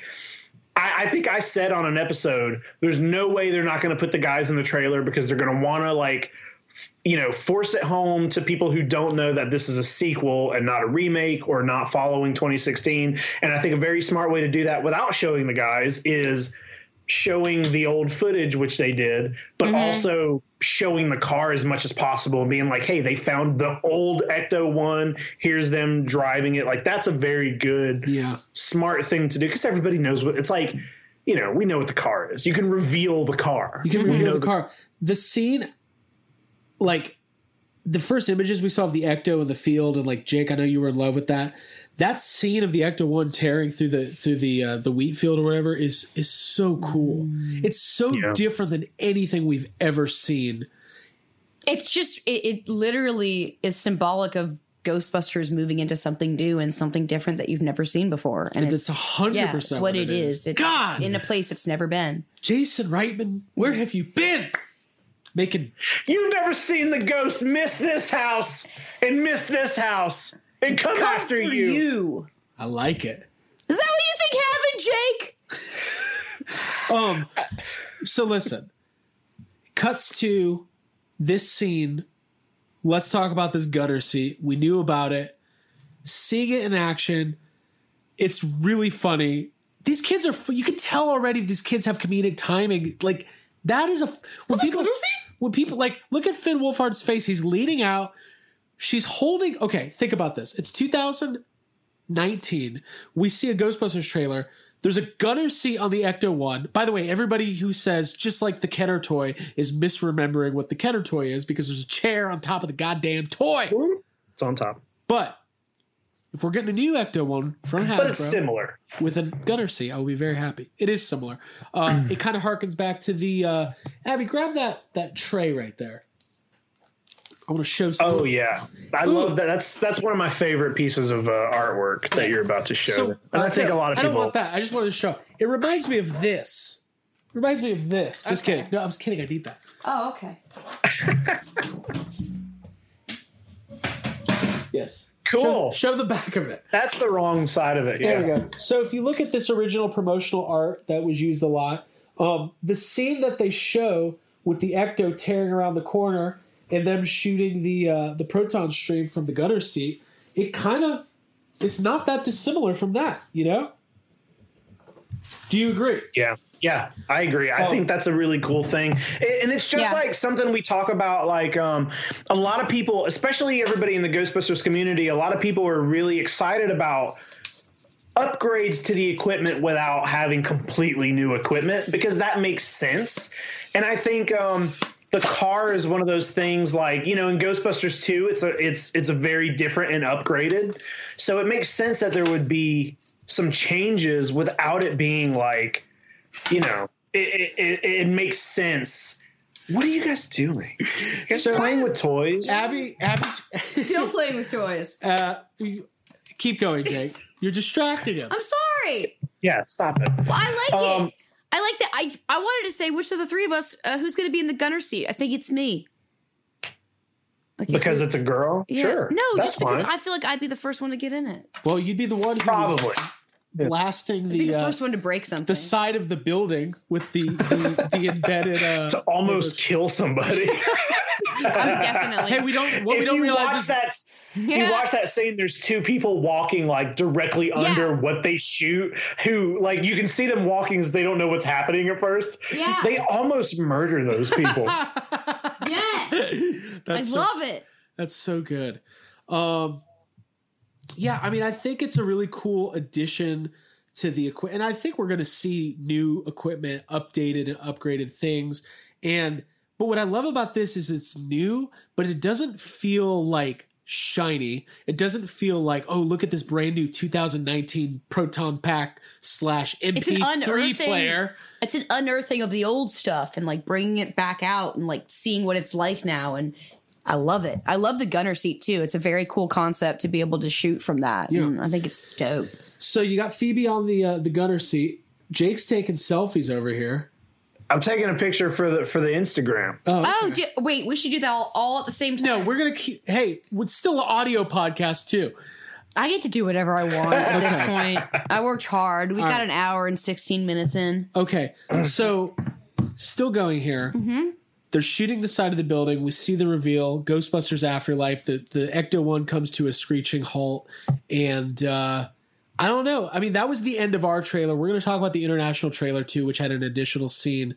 But man, I really thought that it was an incredible debut for this movie that we've been looking forward to. I really, I don't think I could have asked for anything else. And like, I don't know. Like, I, I just, I don't, I was so happy. I was so unbelievably taken aback and happy with what we got. And, uh, to see the reaction, to know that people are having a positive experience watching it, it's just cool. It's just really cool. Yeah, It it's feel- really cool. I, I agree with you, and it feels like it almost. It, it's weird because the the conversations that we've had about what we um, are looking like, what we would hope out of a out of a first trailer. It almost feels like it's exactly what we've asked for. It's like it's a good introduction to everything.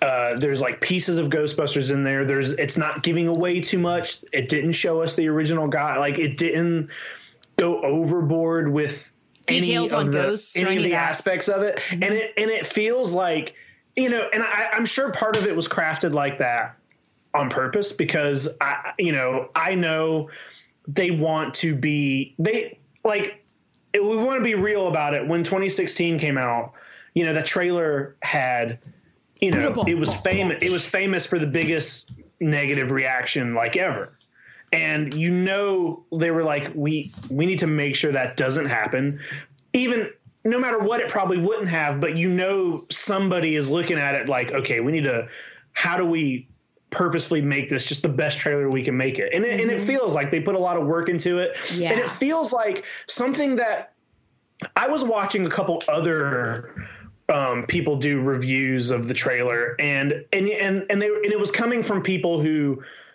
you know might like ghostbusters but aren't immersed in it like we are. And something that they said that i was just really happy to hear I, I saw this kind of across the board was a lot of people brought up like the fact that doing something completely different seems like the best way to go but it also seems like there's a lot of respect here. Like it's not it's not nostalgia for the sake of nostalgia. It's in there purposefully with you know an explicit reason to be there. And it feels like whoever is making this movie is really doing it from a you know a heartfelt place which is true you yes, because it's literally like a microcosm, macrocosm. Like it is in a small way. Jason Reitman is exploring his past, his relationship with his dad, his relationship with Ghostbusters. He was latent to do this. He didn't want to direct the movie.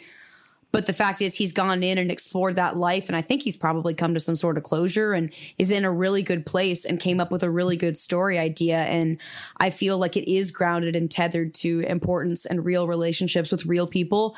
And I think there was lightning in a bottle. And I think it was magic when they made Ghostbusters and when they wrote it. And I think that this movie has some threads and continuation and, and connection to those parts and those people.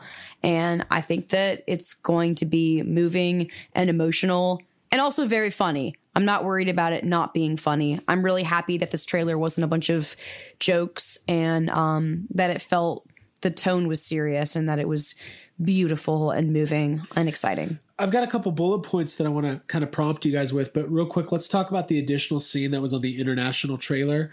Um, no word on why this scene was left out of the American trailer. The only thing I can come up with is it is kind of funny, and for whatever reason, they they really just wanted to go with a uh, fairly straightforward, more uh, heartstrings, emotional, dramatic trailer for the American audience. So the international trailer, it's all the exact same and then uh, it cuts to McKenna Grace and Logan Kim. Uh, Logan Kim is wearing ecto goggles, and uh, McKenna Grace has on a proton pack. If your first reaction is "There's no way that girl could wear a proton pack," then you are being dismissed, and who cares? Because you, Bye. hey, I guarantee this: anybody who I've seen who says that who said that comment has never worn a proton pack. Because guess what? They weigh like 25 pounds. Hey, also like also it's a movie about ghosts and shit. Like just shut up and you know spend your disbelief Yeah. for fucking five seconds. Yeah, yeah, yeah. Yeah. Don't be so serious. Don't yeah, so just serious. relax. But anyway, so it's all just pretend. it's all fake. Yeah. Uh, Finn Wolfhard's not really in Stranger Things. Hey, Stranger Things kid, what are you doing? chasing ghosts on your bicycle. Whatever. I hope I like the the takeaway from this episode is that people are going to bully kids on bikes. yeah, we're gonna bully everybody. So listen, some Stranger Things. Um, so she's shooting. I, I don't know what she's shooting at, but she's shooting a proton stream, Mm-hmm. and then she stops and she's kind of like has this huge smile on her face. And uh, Logan Kim says, like, he's like, "Oh my gosh!" And he presses a button, and this little Polaroid comes out of the side of the ecto goggles, and he starts doing the. Old, By the way, you're You're not, not supposed- supposed to. I will say supposed to do this. My dad worked for Polaroid in the 80s for like a long time. And I knew all about how you're how you're not supposed to shake them. Did you have the ecto goggle Polaroid? No, but I had like some really cool pink Polaroid sunglasses with a matching bag with a matching instant camera. That's pretty tight. It's basically the same thing. I wish I still had it. You're basically Logan Kim. um, basically. and uh, it's kind of funny and it, it's quick, but it it's just it's more it's seeing a proton pack in action and like what I, I I thought it was great. Like it doesn't bum me out that it wasn't on the American trailer. I mean, we're gonna see it in the movie. Mm-hmm. Um, but uh, I, I definitely wanted to mention that. And if you haven't seen that, go sh- seek out the uh, international trailer. It's out there. Uh, did you guys enjoy that? Uh, yeah, I did. That was very cool. Um, I think that those are that's the coolest tech that you see on the entire trailer is those the Polaroid ecto goggles. And Um, again, and it's kind of funny, Just It's like the gunner seat, it's new, but it's polar. It's like a Polaroid instant picture. It's not new like, but old. Uh, but also Logan Kim's holding like uh, he's got a wire connected to like a, a shotgun microphone, which when I first saw it, I thought was like new Ghostbusting equipment. I was like, oh, what is that? Oh, it's a microphone. It's just a microphone. it's just a boom mic. what is that? oh man, they must have I went to kind Best of, Buy. uh, there must be a Circuit City in Summerville. Um, I like that scene, and I think it's cool to see that stuff. But I'm kind of glad it wasn't in um, the American trailer because it, it's kind of tacked on as like a button. And to me, the um, the whole thing with the ecto and the car like skidding to a halt and just hitting pitch black feels like it. That happens, and then I'm like.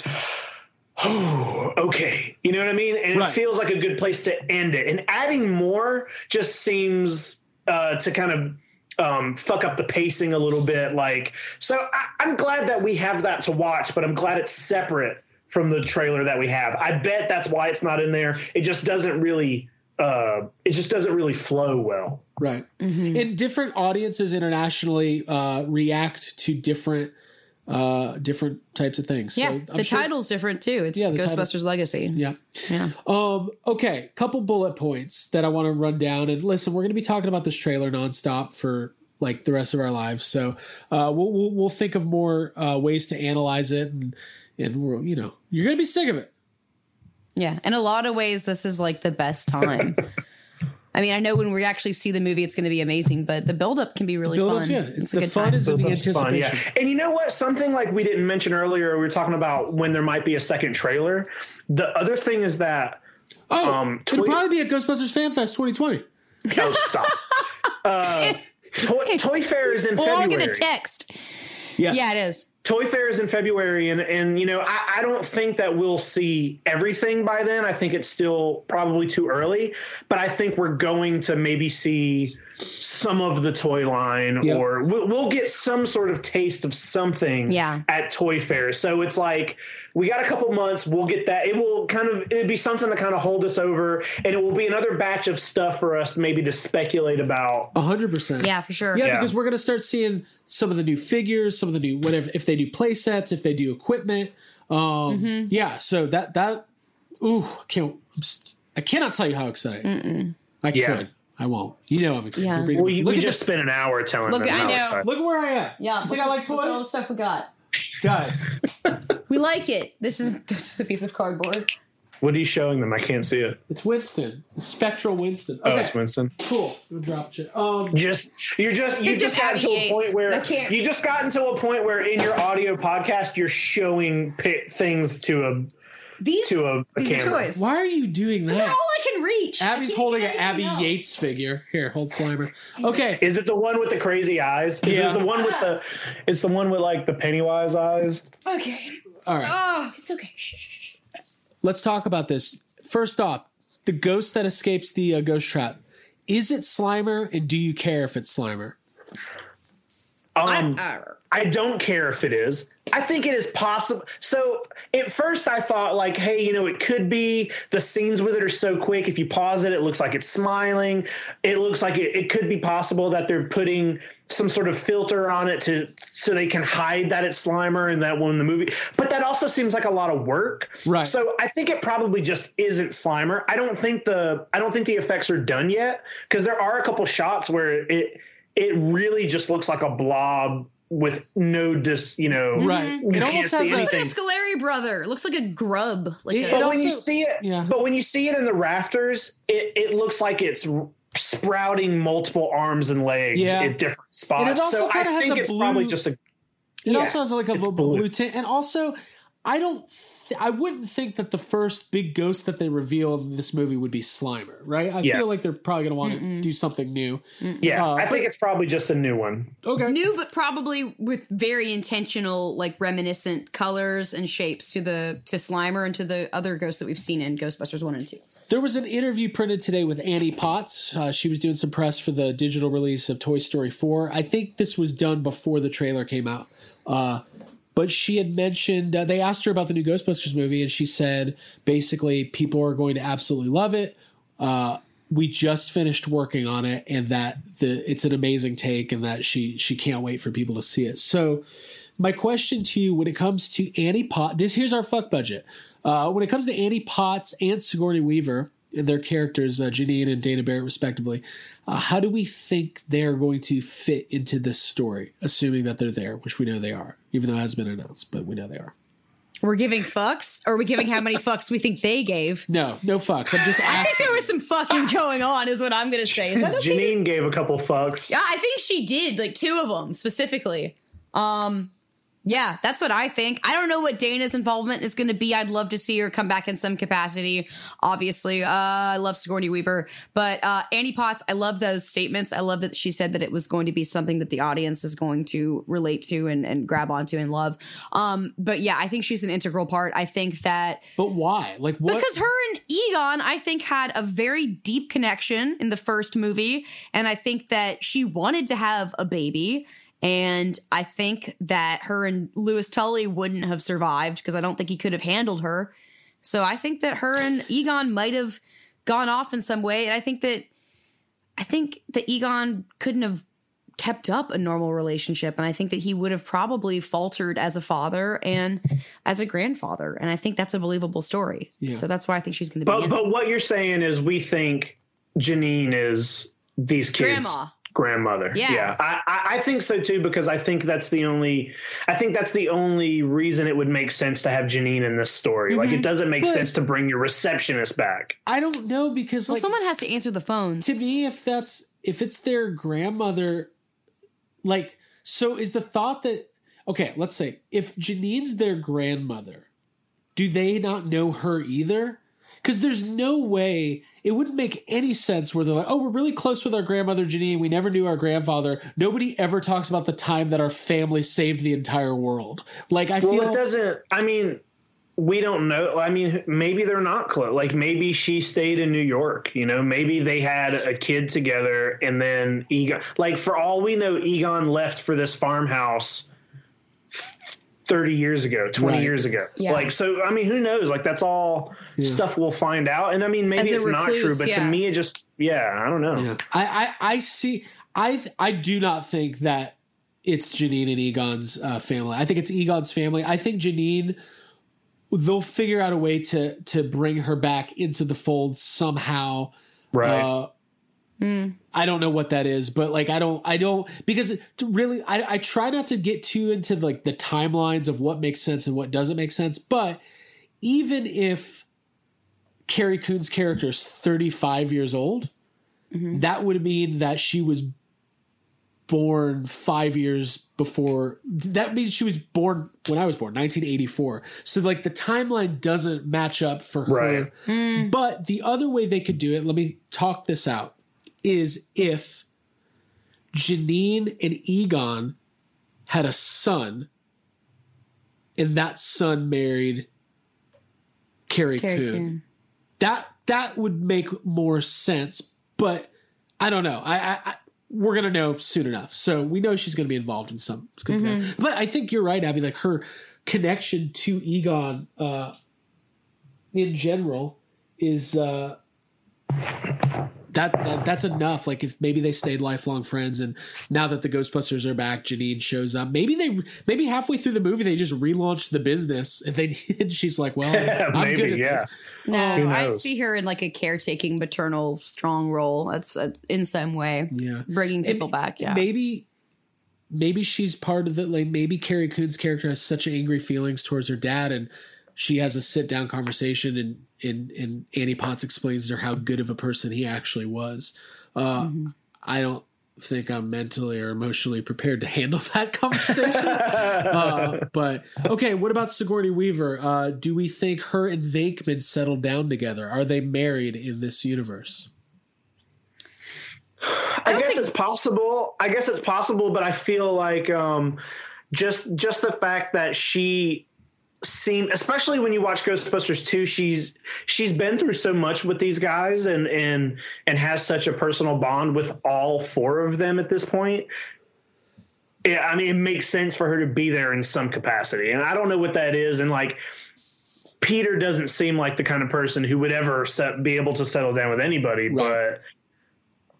You know what's We'll a see. bummer? You know the new uh the new Bill and Ted uh uh Ted's brother uh Deacon is being played by Beck Bennett. I really wish I think that's great and I think that's funny, but wouldn't it be even funnier if Beck Bennett was playing Oscar? Like kind of an asshole, like, oh God, I don't want to go up there. God, that farmhouse is stupid. God. No, I hate ghosts. I hate ghost busting. Uh, will Oscar be, we have to ask it, will Oscar be in this movie? Will he be mentioned at least? If I think if I, if I think in if it, he we're will be. yeah, like why not? Like maybe he's there somehow. I mean, if he's not, I don't think it's a big deal because he's going to be, you know, he'll be grown up at this point or whatever, and you know about he might not matter to the story. Uh, I don't know. He'll be about 30 years old. Um, Yeah. Okay. Here's another one. Will and let's let's end it on this, and then we'll we'll we'll continue next week. Will this movie see Winston Zeddemore, Ray Stantz, Peter Venkman putting on flight suits for one last adventure? Yes, Hundred percent. hundred percent. We haven't seen it. It's what everyone wants to see, and I think we're going to see it. Yeah, do we think there will be new Ghostbusters per se besides these kids? Like, do you think Paul Rudd or Carrie Coon or other characters we haven't met yet might be throwing on flight suits as well?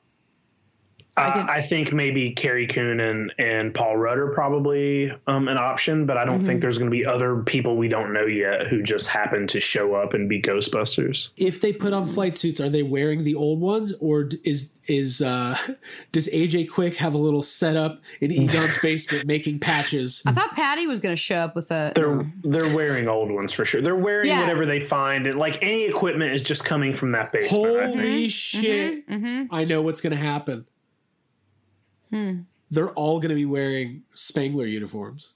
The whole family, the whole Spengler family, because he's Yeah. going to have like six of them. Yeah. You know, he's going to have a gray one. He, dude, one of them's going to have the GB.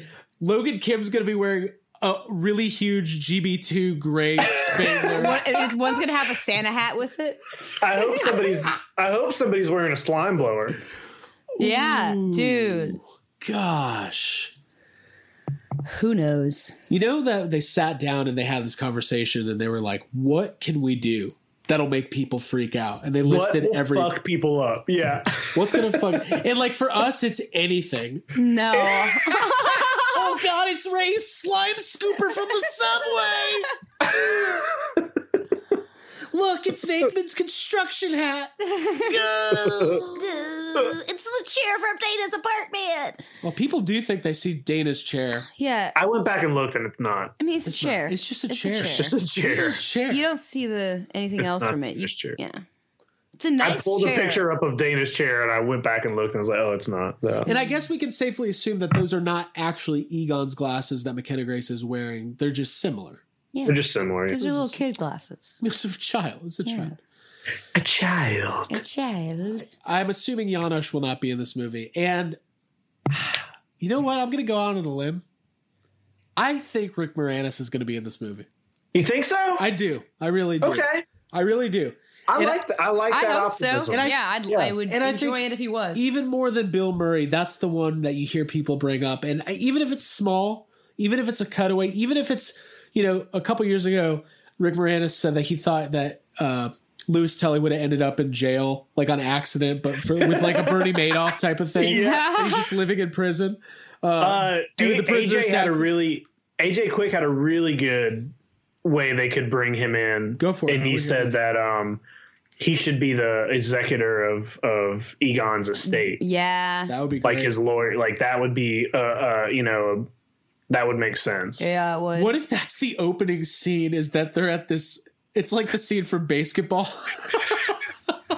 if everybody could leave the room, I got some personal things I got to say to Coop.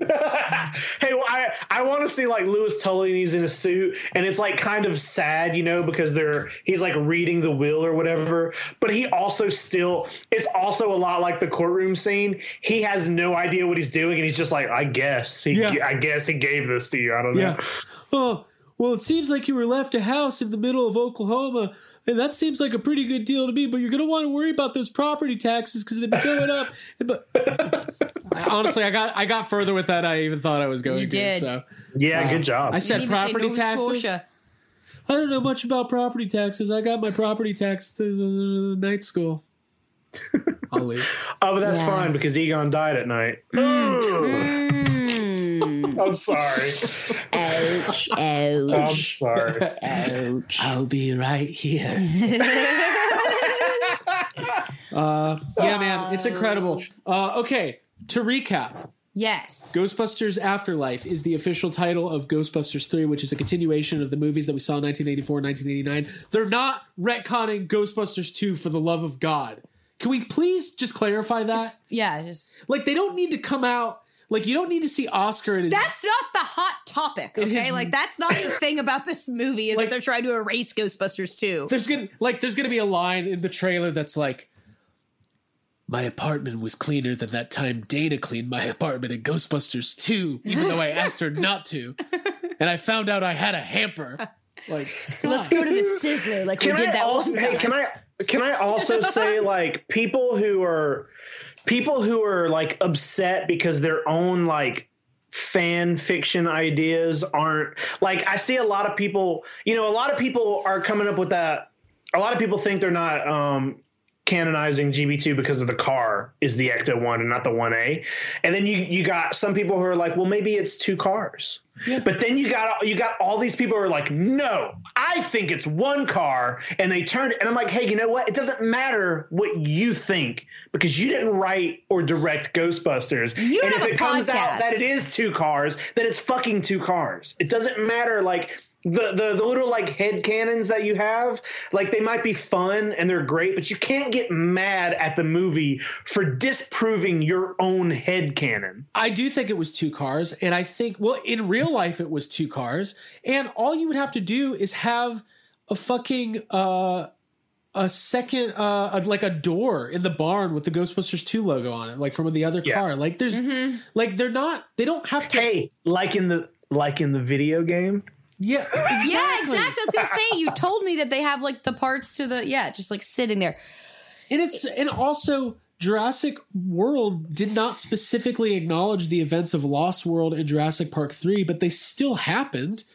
Like the point of this movie is not to go out of the way to canonize or decanonize anything. Like we can have It's to tell a story, a new, refreshing story Yeah. that extends the old one that we love. and there's gonna be references to Ghostbusters 2 because there's gonna be references to we just saw a Ghostbusters trailer that has a whole shot of sp- fucking spores, mold, and fungus. Mm-hmm. What if there's a jar that says uh, Egon's mucus? There's gonna be a toaster down there. There will be a toaster in this movie.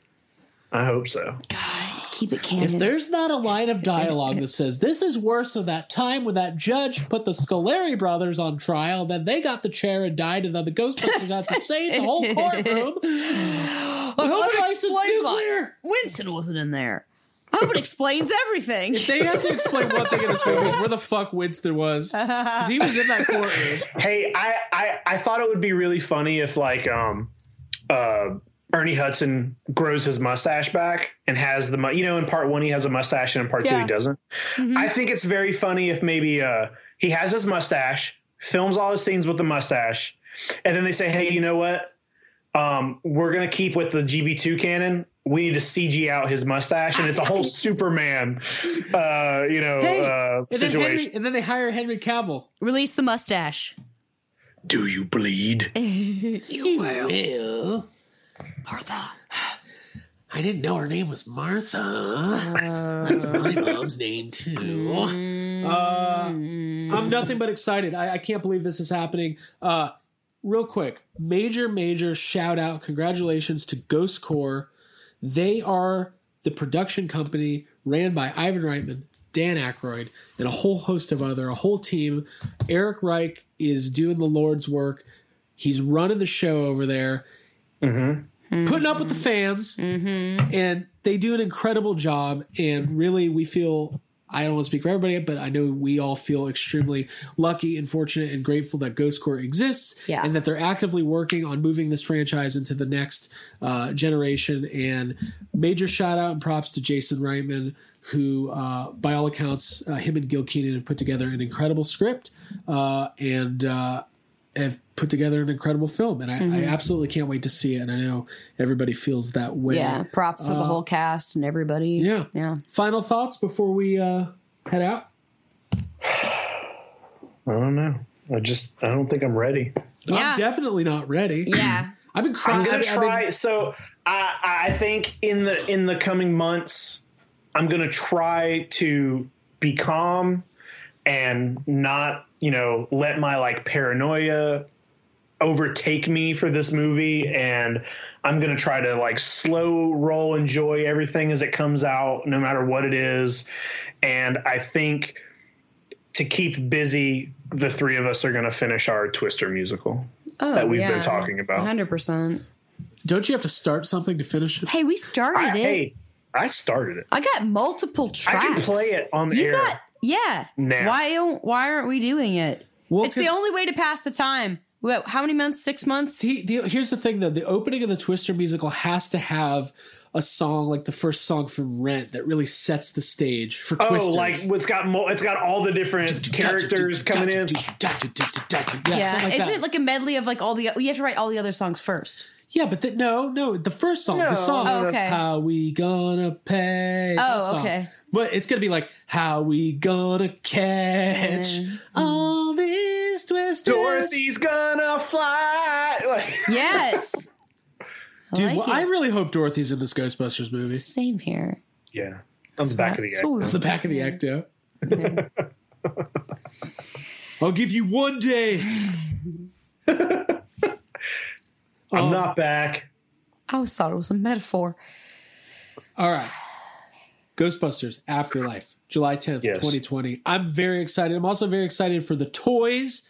We're going to do a lot of speculation of what we're going to be getting, but like I said, if I can get an Ecto 1 with a gunner seat that comes with an exclusive, maybe like a Logan Kim figure and, Yep. and a McKenna Yep. Grace, and uh, I'm so excited. We get to learn all these new characters. This is so fucking cool. Yep. I'm pumped. All right. I'm Dude, we're gonna too. get that underground firehouse playset. I hope. Oh, that'd be pole? cool. Ooh, that, would be cool. Hey, Yeah. listen, we're going to sign off. Before we do that, I want to let everybody know once again about Yes Have Some on social media. You can find us at YHS Podcast on Instagram and Twitter, YHSPodcast.com. And of course, the official Facebook group of Yes Have Some Podcast is Yes Have Some Group Therapy. Abby, Group therapy. It's so easy. Log into Facebook, search for Yes Have Some Group Therapy. It will pop up. We have so many members, almost 700 at this point. You can be one of them. Just ask to join. Click the uh, ask to join button, and either myself, Craig, or Jake will accept you. And then you can post away about your stress, about Ghostbusters and toys and Stephen King and whatever you're into that we're also into. We will uh, sympathize and give you likes and comments, and it'll be really fun. So join up. Absolutely. And feel free to uh, subscribe to us on YouTube and Spotify and iTunes or wherever else you get your podcasts. Jake, Abigail, this has been fun. Yep. This is officially I think we're closing in on- between our Friday night. Last Friday we did a podcast uh, on the Vanity Fair article. Then we had the live show, and then we have this. We're we're at about five hours of afterlife coverage for Yeah. a movie that had nothing available to cover uh, a week ago. So Yeah.